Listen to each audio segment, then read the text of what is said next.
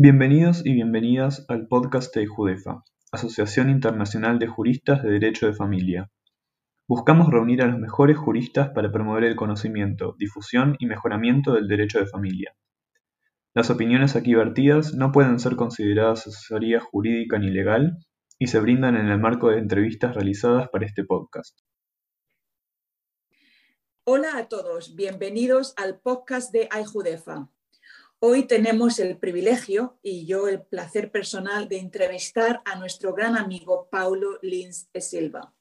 Para los que no conocen a Paulo, que dudo que no sean muchos, Paulo es un abogado especializado en Derecho de Familia y Sucesión durante más de 50 años, presidente de honor de la Unión Internacional de Abogados y de la Federación Interamericana de Abogados, director de Relaciones Internacionales del Instituto Brasileño de Derecho de Familia, ponente en congresos nacionales e internacionales en más de 20 países, autor de numerosos artículos y libros sobre derecho civil, derecho de familia y derechos humanos, miembro de la International Academy of the Family Lawyers, the International Society of Family Lawyers y la International Bar Association, entre otras asociaciones. Paulo tiene el orgullo de ser el único abogado en presidir las dos más antiguas e importantes instituciones internacionales de abogados por elección directas, la FIA IABA en 1998-1999 y la importantísima y respetada Unión Internacional de Abogados de 2006 al 2007.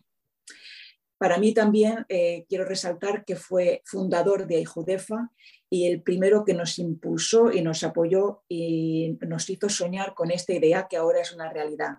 Una asociación de abogados de familia dedicados al derecho de familia que hablan español.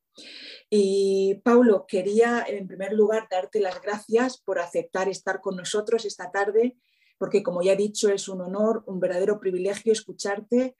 Y me encanta, yo que tengo la suerte de poder verte también, porque hace ya mucho tiempo que no nos vemos. Te echamos mucho de menos en Sevilla, Paulo.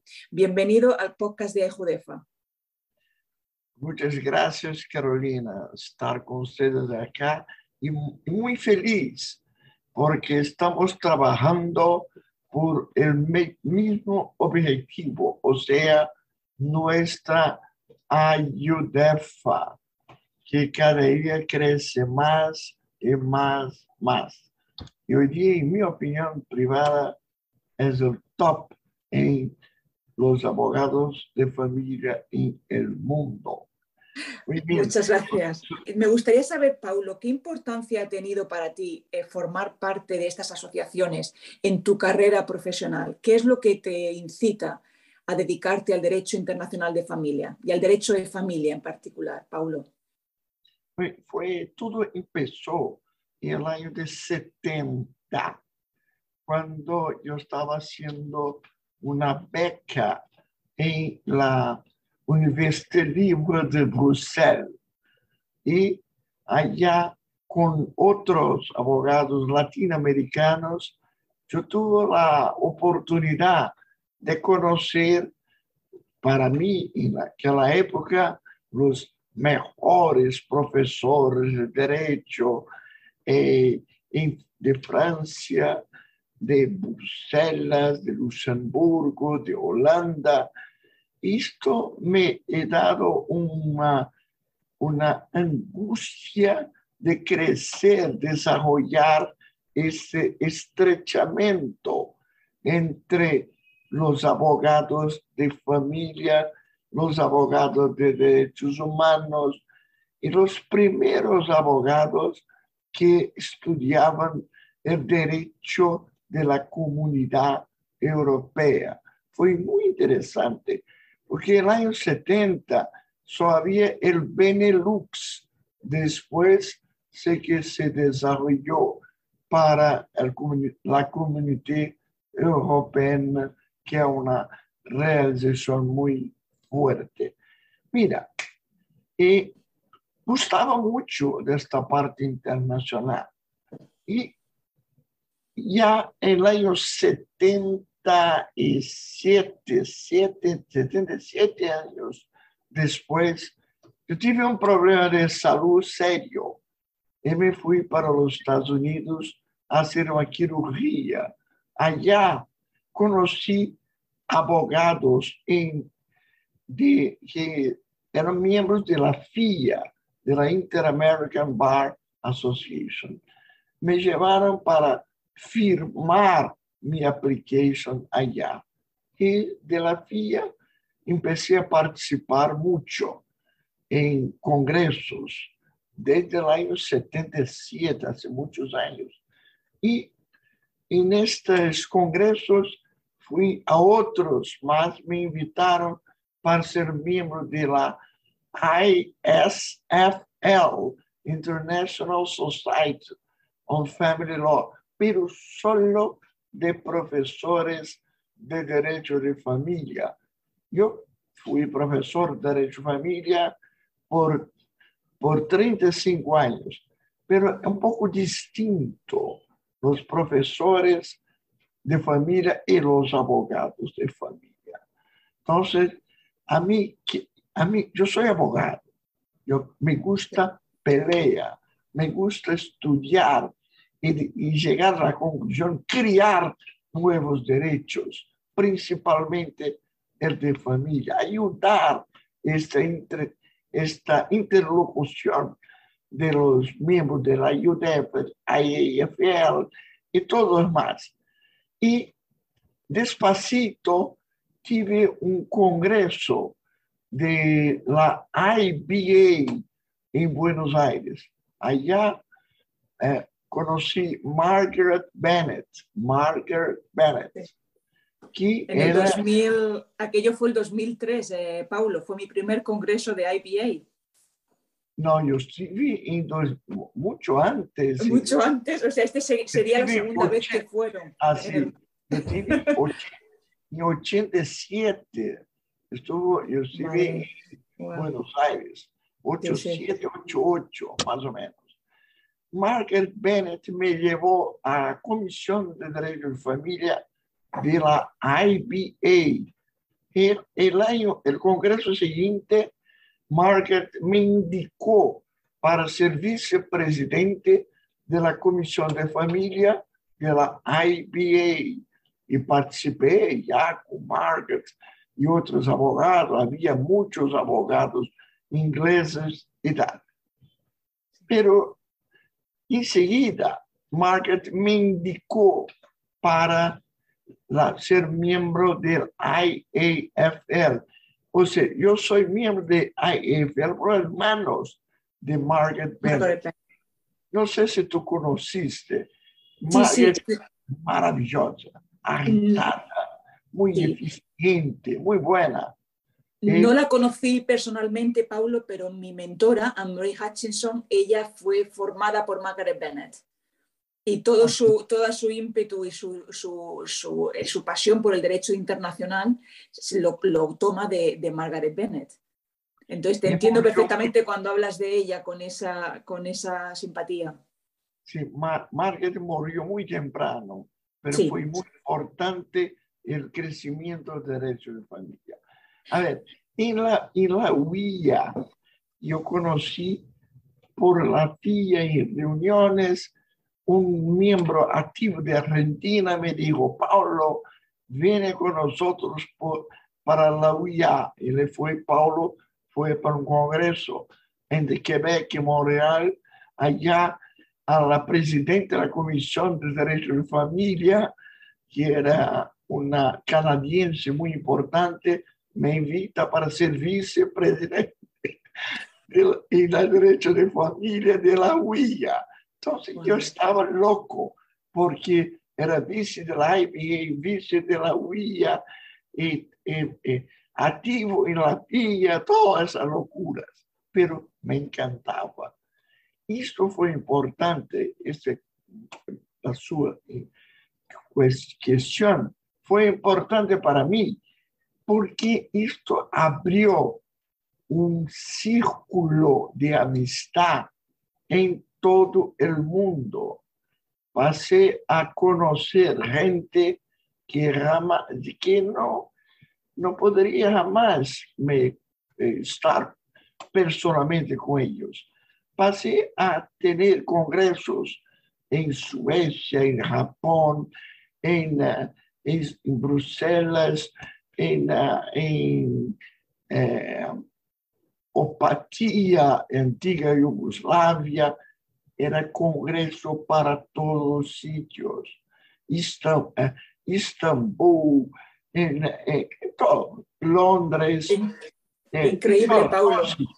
Y esto me ha dado una facilidad de interrelacionamiento. Un punto es muy importante. Llevar papeles. Todo congreso jamás llegué con las manos abiertas. Siempre con una tesis, a veces locas. A veces me acuerdo que en Suecia, el norte de Suecia, en un congreso, llevé tesis sobre la unión de hecho. La Europa estaba muy conservadora. ¿Qué unión de hecho? Y también de hecho homoafectivas. Esto es una agresión a la humanidad. Yo escuchaba esto. Pero tenemos la adopción. Una pareja de hombres puede adoptar un niño. No, eso no se permite. Es una deshumanidad. Eso escuchaba. Y había los países muy conservadores, los países más abiertos. Y así, todo el tiempo, llevando mis papeles sobre alimentos entre los integrantes de una unión de hecho. ¿Qué? Alimentos. Unión de hecho no es matrimonio. Decía un profesor belga, unión de hecho es una aberración porque en nuestra constitución tenemos derecho, en derecho de familia, solo reconocemos el matrimonio. Los otros son cosas que coliden con principios éticos y morales. Yo escuchaba eso. Y, a ver, fuimos. Y yo tuve una felicidad de conocer a Dieter Giesen, Alemania, un grande profesor de derecho de familia. Conocí a Miles Preston en Inglaterra. Conocí a Fernando Albónico, que paisano de Daniela en Chile. Conocí Koji Ono de Japón. Y así, todos se tornaron muy cercanos, muy amigos. Entonces, tú preguntas sobre la relevancia. Yo diría para ustedes que hoy día no estaría aquí en esta entrevista desarrollando los principios de nuestra AIJUDEFA, que tengo el honor y orgullo de ser uno de sus fundadores, si no tuviese este background, este currículo de membresías de UIA, IAFL, IUDEFA, FIA, IBA, ISFL, todo. Paulo, te lo agradezco mucho porque son unas palabras que creo van a ser de inspiración para los abogados jóvenes que piensen que cuando tengan la oportunidad de ir a algún congreso y conocer compañeros de otros países es una inversión para su carrera. Por lo que nos estás contando, Paulo. Tú pionero, porque por lo que veo seguro que viajabas más que tu propio presidente en aquellos años. Paulo, yo me acuerdo cuando eras presidente de UIA, viajes, no parabas al mes de continente a continente. Era increíble, pero como hemos visto, una inversión que a largo plazo, como dices, te ha dado amigos, y conocimiento a nivel internacional que has podido con él trabajar en tu país. Entonces, Paulo, me gustaría saber, porque yo te conozco en Inglaterra, muchos abogados te tienen como abogado de referencia en acuerdos prenupciales. El acuerdo prenupcial en Inglaterra es ahora algo que se acepta, que se puede pedir su ejecución, pero en Brasil tenéis una historia de aceptar estos acuerdos prematrimoniales de muchos años, ¿no? Como nos estás contando sobre las parejas de hecho. Cuéntame, Paulo, ¿qué en Brasil, por qué tiene tanto éxito lo de los acuerdos prenupciales? Porque sé que tú has estado muy ocupado con familias muy importantes en hacer acuerdos prenupciales. Este punto es muy interesante porque los acuerdos prenupciales, tanto en el matrimonio como la constitución de los pactos formales de la unión de hecho, son muy parecidos, son importantes porque aquí en Brasil tenemos la felicidad de tener 4 regímenes formales de bienes, 4, pero solamente 3 marchan. Y tú puedes crear tu personal régimen desde que no colida con los principios generales de derecho, con base en los 3. Entonces, hoy día escucho al cliente, quiero me casar con el régimen de la más absoluta separación de bienes. Bien. El Señor sabe que por más absoluto y absoluta la separación, y su mujer va a ser su heredera. No quiero, pero la ley dice, el Señor va a ser heredero de ella. Van a competir entre ellos los hijos, si tienen, o los ascendentes. No, doctor. Mira, en este punto empieza la mano del abogado. Podemos hacer un pacto antinupcial donde meto una cláusula de que previamente los cónyuges abdican de cualquier ventaja en el futuro de orden sucesoria entre ellos. Pongo esto, ahí empecé a escuchar. Los conservadores, no se puede crear reglas en el pacto iguales a las reglas del testamento. No se puede prever futuro en división patrimonial en el contrato prenupcial. Sí, yo entiendo que se puede. No, no se puede. Es antijurídico. Sí, pero yo pongo en mis contratos estas reglas. Carolina, ¿te acuerdas que tú estabas conmigo en Búzios, en un congreso del IBDFAM? Yo estaba de brazos cruzados escuchando una parte conservadora, otra parte liberal, diciendo ahora ya estamos poniendo en nuestros pactos deliberaciones sucesorias entre ellos. Entonces, esto, Carolina, qué bonito en derecho de familia, que en final de nuestra entrevista, estimulando a los jóvenes, voy a hablar un poco sobre eso. Mira, el derecho de familia se cambia al día, a la hora, al minuto. No hay día que una novedad no se cría. No hay día.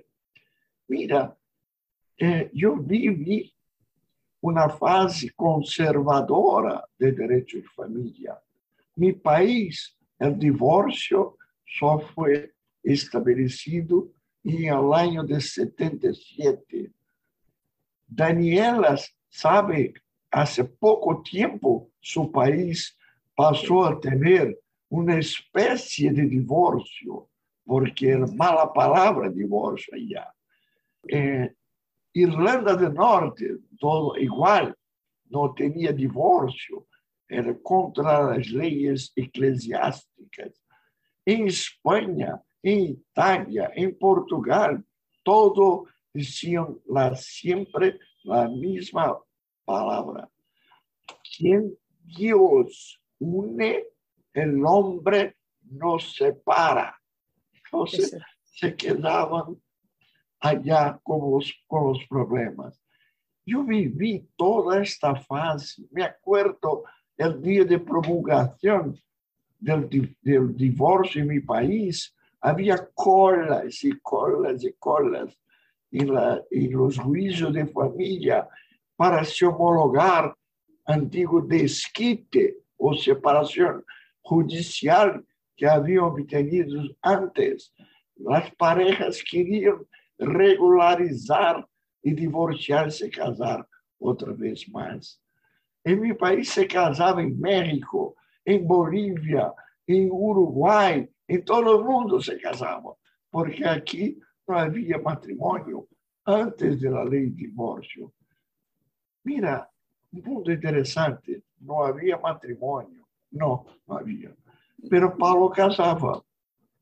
Que como eu casava?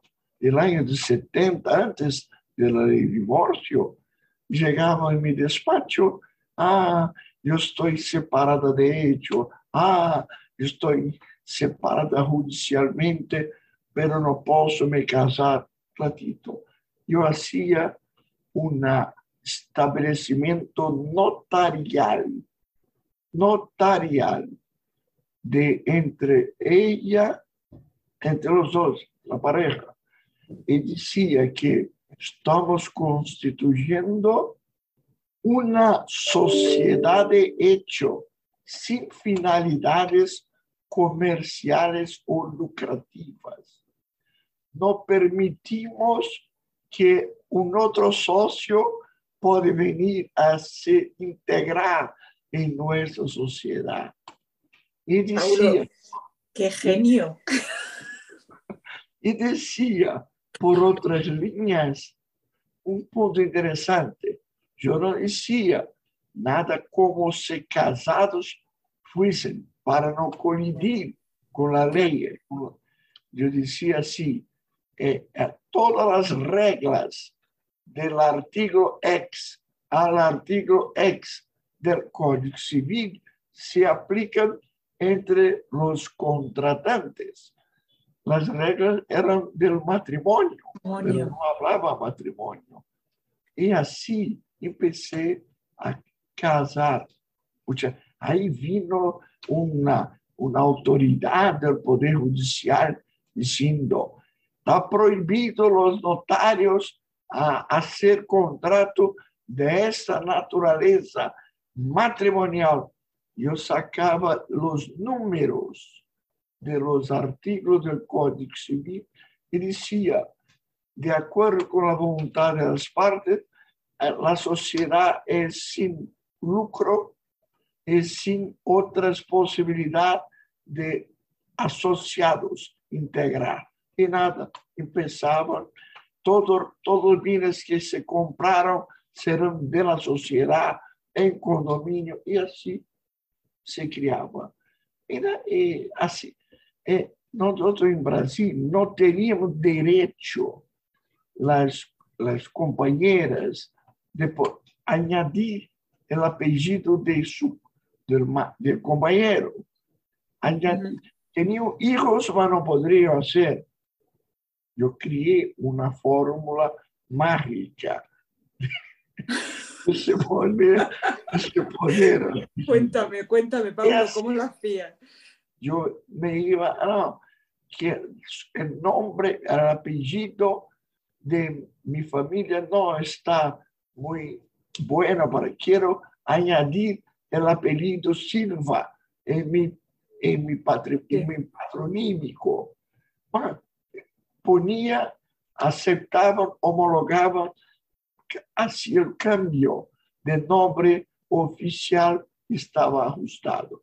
Y así, por eso que te digo, diariamente crece, nace un nuevo derecho. Todos los momentos, todos. Paulo, ¿qué razón llevas? Un puntito interesante. Cuando yo soy llamado por colegas de Inglaterra, colegas de los Estados Unidos, para ayudarlos a hacer un pacto, un prenup, sí, con matrimonios de un inglés con una brasileña o viceversa, un norteamericano con una brasileña o viceversa, yo recibo 30, 40 hojas del pacto antinupcial. Estas hojas yo resumo en 1,5 a 2. Todos los que dije allá están resumidas chiquitas y dije todo que están allá. Entonces llegan los colegas de Estados Unidos, no, esto no es posible. Tiene de redundar, repetir, para que ya está aquí en esta cláusula, te dije todo. No, y así pasé a homologar. Aquí en Brasil, estos pactos larguísimos que eran firmados afuera por notarios, hechos por notarios en Brasil, y homologaba y se averbaba el matrimonio tranquilo, como sin mucho rebuscamiento, sin muchas líneas, sin mucha burocracia. Eso fue interesante también. Sí, muy interesante, Paulo, conciso y claro. Tu creatividad me ha dejado sin palabras, Paulo. Lo de que no solo abogado, sino también, como dirían, cura, casando a parejas en Brasil. Cuéntame, yo sé que también estás muy activo, siempre has estado muy activo y todo tu conocimiento internacional, todos tus contactos internacionales los has compartido con tus compañeros en Brasil.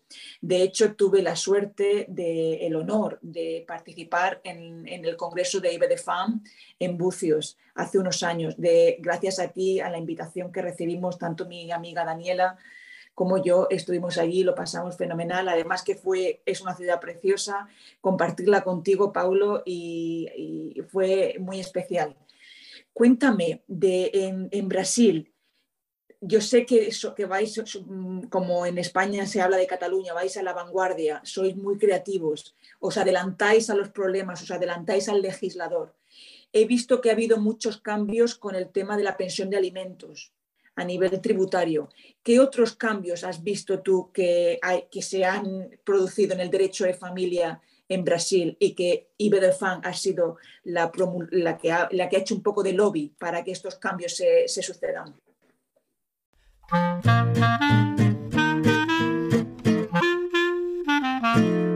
Pueden encontrar toda la información sobre IJUDEFA en nuestra web www.ijudefa.com o en nuestras redes sociales. Gracias por acompañarnos y hasta el próximo episodio.